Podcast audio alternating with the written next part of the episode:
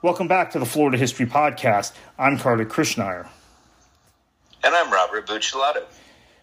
The war between the states, the Civil War from 1861 to 1865, a conflict unprecedented and unparalleled in American history. And Florida was on the losing side of this war as a slave state. They joined the Confederacy following the election of Abraham Lincoln in 1860. Uh, Southern Democrats, of course, had walked out of the 1860 Democratic National Convention. John C. Breckinridge, who was the vice president under James Buchanan, a, a uh, who was pro-slavery, was nominated by the quote Southern Democrats. Stephen Douglas was nominated by the Northern Democrats. Breckinridge carried Florida. Abraham Lincoln unified the North, and a Republican won the White House for the first time, which led. Uh, and at the, at that point, the Republican Party is the, the one unifying principle of the Republicans is that they are against the expansion of slavery. Some were abolitionists, some were not.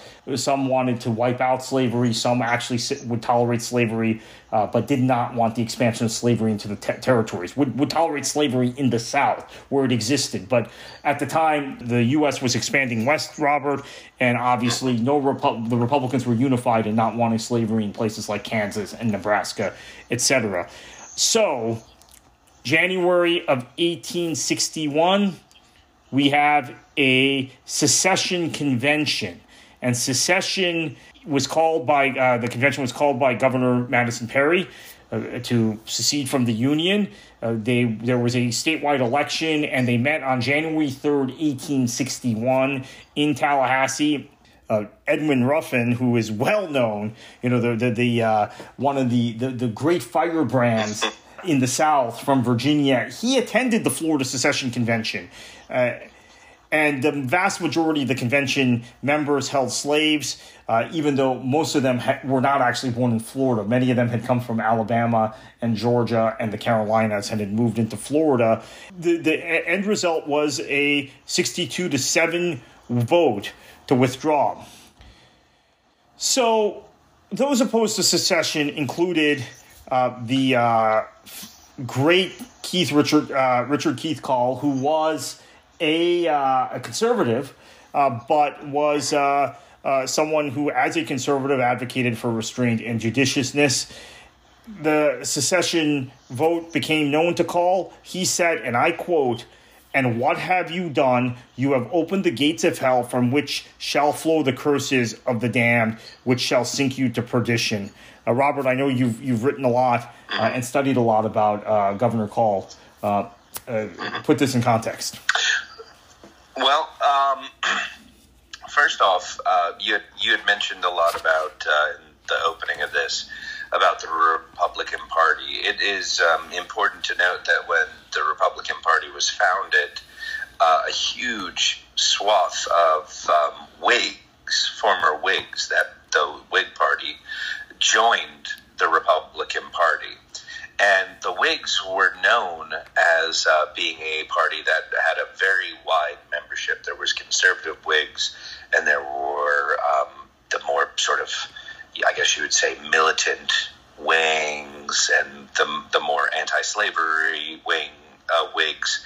And uh, as a result, Call was actually a Whig when he was elected governor. And one of the, the chief uh, cornerstones of the Whig Party was this very uh, firm belief in nationalism.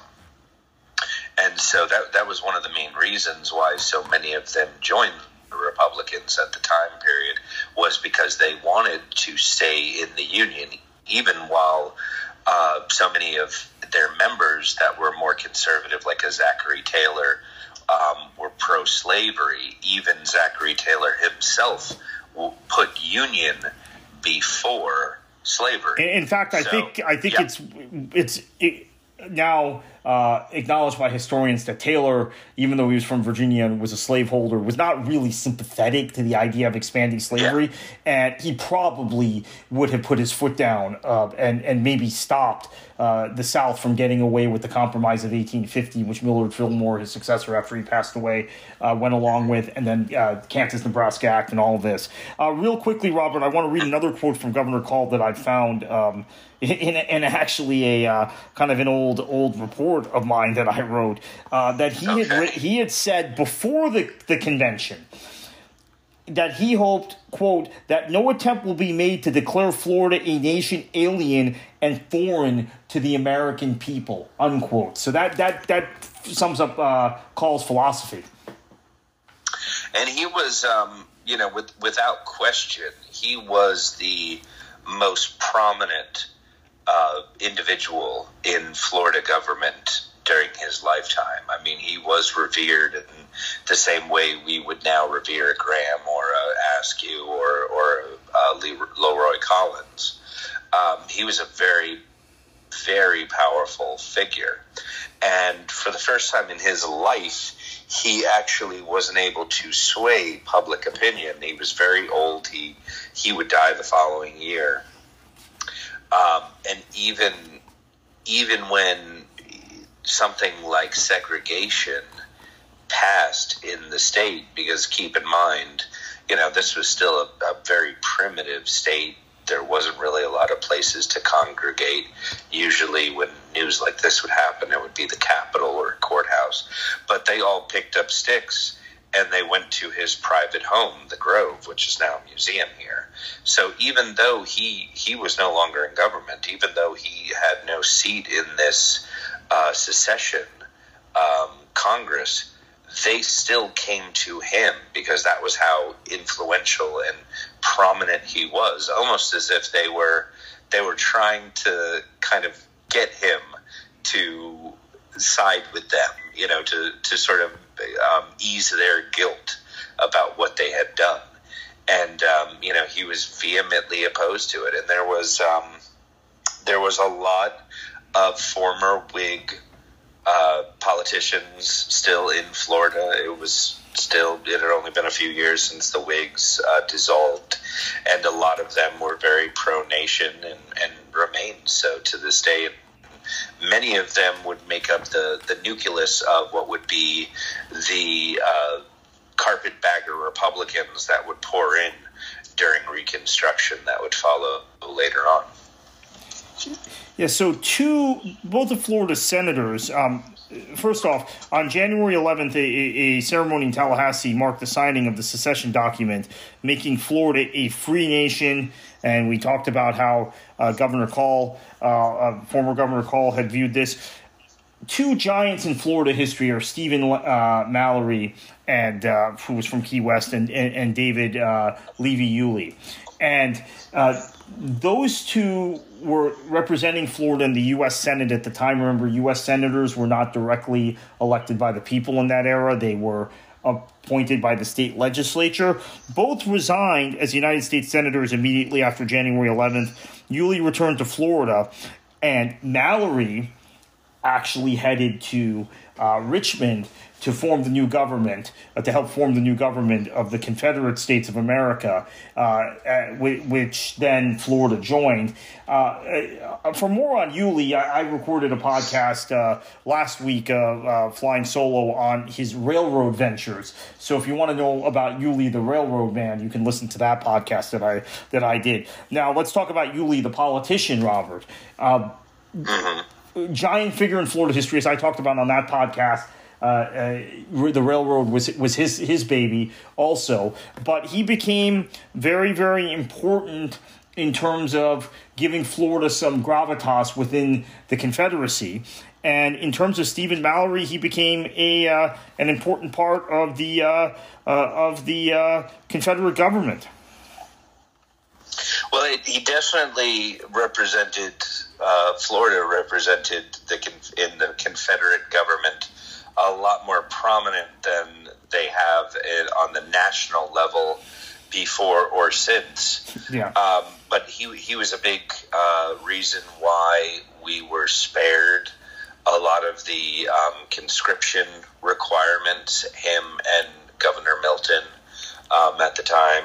Uh, he was very uh, prominent, like um, unfortunately, every single U.S. senator from the South, save one, Andrew um, Johnson, were very prominent in their hometowns and in their home states, rather, and they all resigned and they all went home or they went up to Richmond. And basically, anybody from the South that had any pull like him joined the Confederate um, national government in some manner.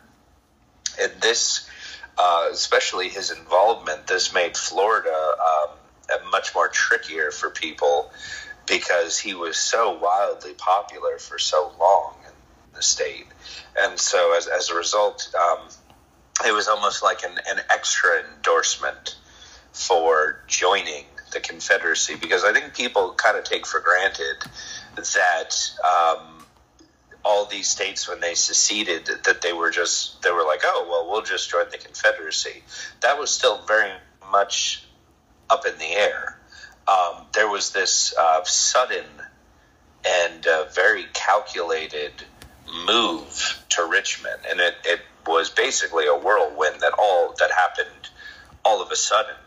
And there is some evidence that if him and other states, uh, U.S. senators, had not done that, that um, Richmond might not have been this uh, prime locale for a new nation to form as the Confederacy was.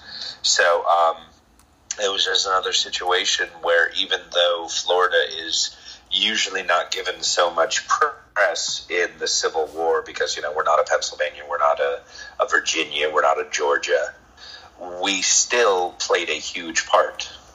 Yeah, and Stephen Mallory, of course, was the Secretary of the Navy uh, f- uh, under Jefferson Davis, and nominated by Jefferson Davis to be uh, the Secretary of the Navy after um, the newly formed Confederate States of America. The structure was was partly uh, formed by uh, by Stephen Mallory, and, and he had served in the U.S. Senate with Jefferson Davis, and the um, the other thing about this was that because of states' rights or their claim that they were fighting for states' rights, they had to have a cabinet official from every state. So Mallory gets a plum appointment, and actually, as you said, with conscription and other things, was able to really uh, be be an advocate for Florida, uh, and uh, uh he even uh, made. Uh, um, several attempts to get get vessels for the Confederacy and, and deal with the European powers. He became very, very prominent, kind of in, many ways. I wouldn't say the second most important guy behind Jefferson Davis. Obviously, Alexander Stephens was the vice president, but he clashed with Davis constantly. And there were clashes between Judah Benjamin at times and Jefferson Davis. Mallory was much more mm-hmm on the same wavelength uh, as uh, as Jefferson Davis. And obviously, after the war, he was imprisoned. Now, uh, in terms of in terms of uh, Senator Yulee, Senator Yulee came back to Florida, and I, I, as I said in a previous podcast, I've talked about his his Civil War railroad, uh, pre Civil War railroad, and then during the Civil War. But Yulee was imprisoned after the war because he helped Jefferson Davis escape. Mm-hmm. In fact, uh, Judah Benjamin had uh, also escaped to Florida and was hid in the Gamble Mansion, as you know, and uh, that he had been uh, he had been hid by that Governor Allison, who succeeded John Milton, might be might have been involved in it, uh, as may have uh, uh, Yulee. Now, Governor Milton, we have to talk about him. Yeah. So, um, as as some of you who listen might have known, um, I uh, wrote a book, Florida Governors: Lasting Legacies, and uh, one of the the things that people who know the governors always like to talk about is Governor John Milton. Um, in terms of mental health, he was probably the most um, un- imbalanced of most of the the governors of uh, Florida. He was a member of uh, the secessionist uh, uh, House or, or Congress that took place in Tallahassee. He, uh, when he was younger, he actually uh, killed a man in cold blood on the street oh, over a dispute over um, a girl. He was. Um, he was a, a, pretty violent guy. He was a very emotional guy. When the um, the war was won by the, the North and it seemed like everything was lost, he gave a farewell um, speech in the Capitol, which, um, if you read it, it seems, you know, pretty. It, it seems almost like a cry for help in a way. Um, and then he went home, and he he actually resided in um, Jackson County, which is you know about an hour or so from from where I'm at in Tallahassee. And the people in Jackson County say that he was just cleaning his gun and it misfired and killed him. And the newspapers reported that he assassinated, that he um, committed suicide.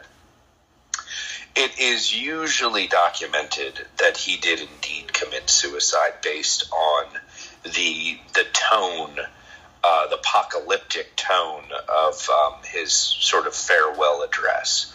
Um, as it was, Tallahassee was the only capital that did not uh, fall to the Union. So as a result, uh, they had more time to sort of skedaddle.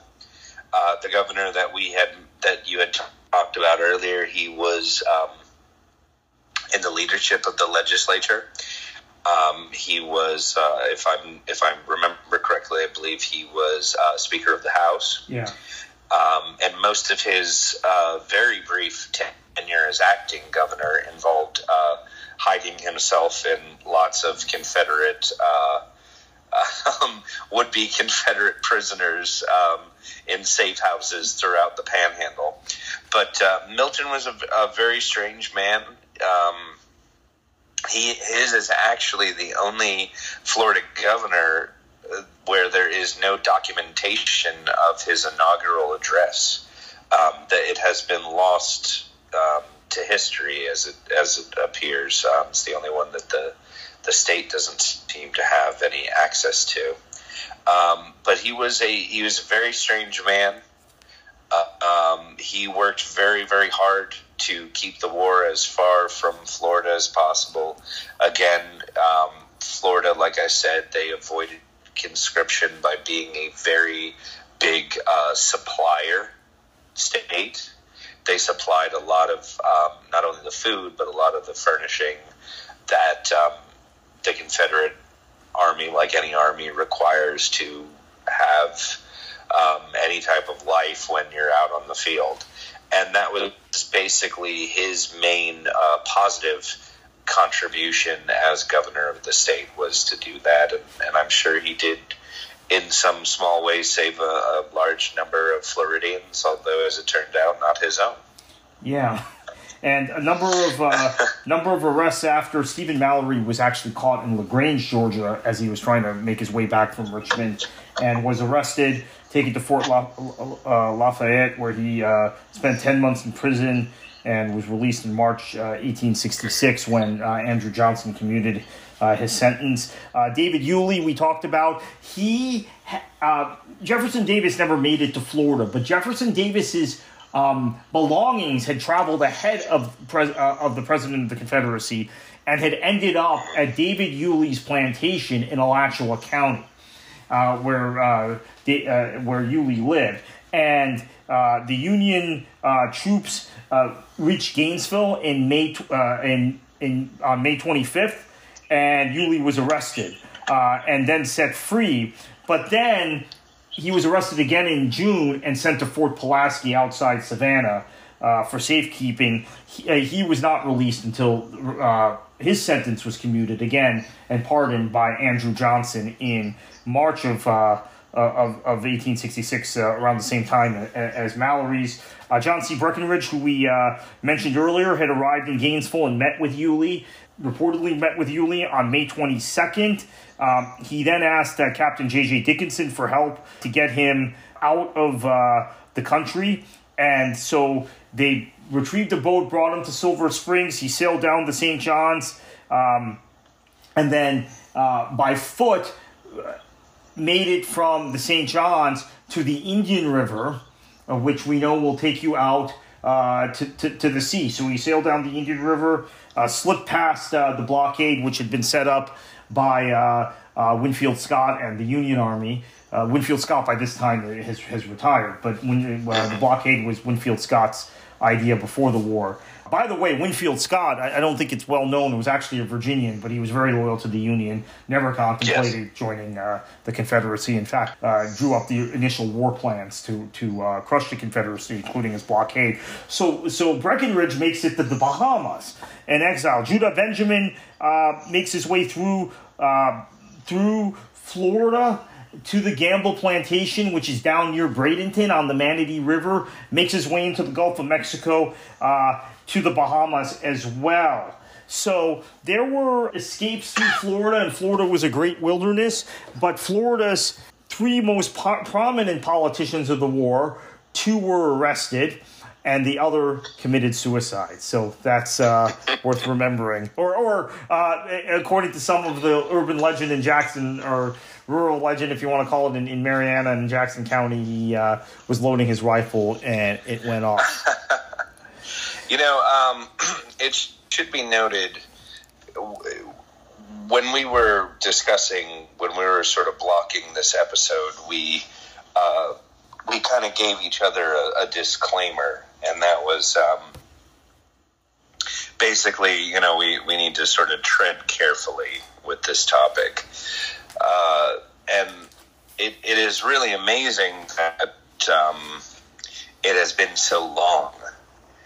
And uh, it is still such a, a very uh, fluid situation um, and a, a, very troubling addition to our national identity um, Civil War and, and slavery. Um, Florida has a, a very um, odd history during this time period. Um, the the author of um, what what for a long time was considered the great American novel, um, Uncle Tom's Cabin, came to Tallahassee, and it was a, a huge thing. It was this ginormous thing. I mean, it, it, it in their eyes, it you know put Tallahassee on the map.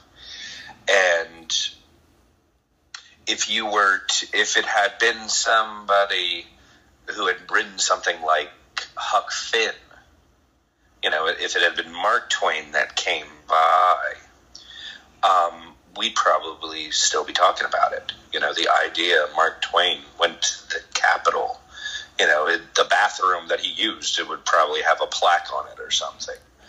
But um, because it's Uncle Tom, it's Harriet Beecher Stowe, such, obviously. Yeah, I mean it's um, because it because it's Uncle Tom. It, it's an important book, and so it is mentioned, but it's also glossed over. Yeah. And that is um, that is the burden of the South in a way is that um, history did happen, but it's not always the history that um, is convenient. And um, it's still meaningful. It still provides us with, um, like history does in general, with a lot of insight into um, how we're going to, uh, you know, move forward. But uh, at the same time, it was uh, it was a very unusual time for a lot of Floridians, and it's a time period that a a lot of Floridians don't like remembering. Very similar in a way to the 1950s. How anybody who was in government in the 1950s or early 60s, because of segregation, because of the kind of line you had to toe to be in public life, they were a little gun shy about talking to about it. And um, I, I've I've always imagined that that is more or less the same thing. That um, in a, in a huge way, uh, I I would imagine that the carpetbaggers of the state probably slept a lot better at night. Yeah.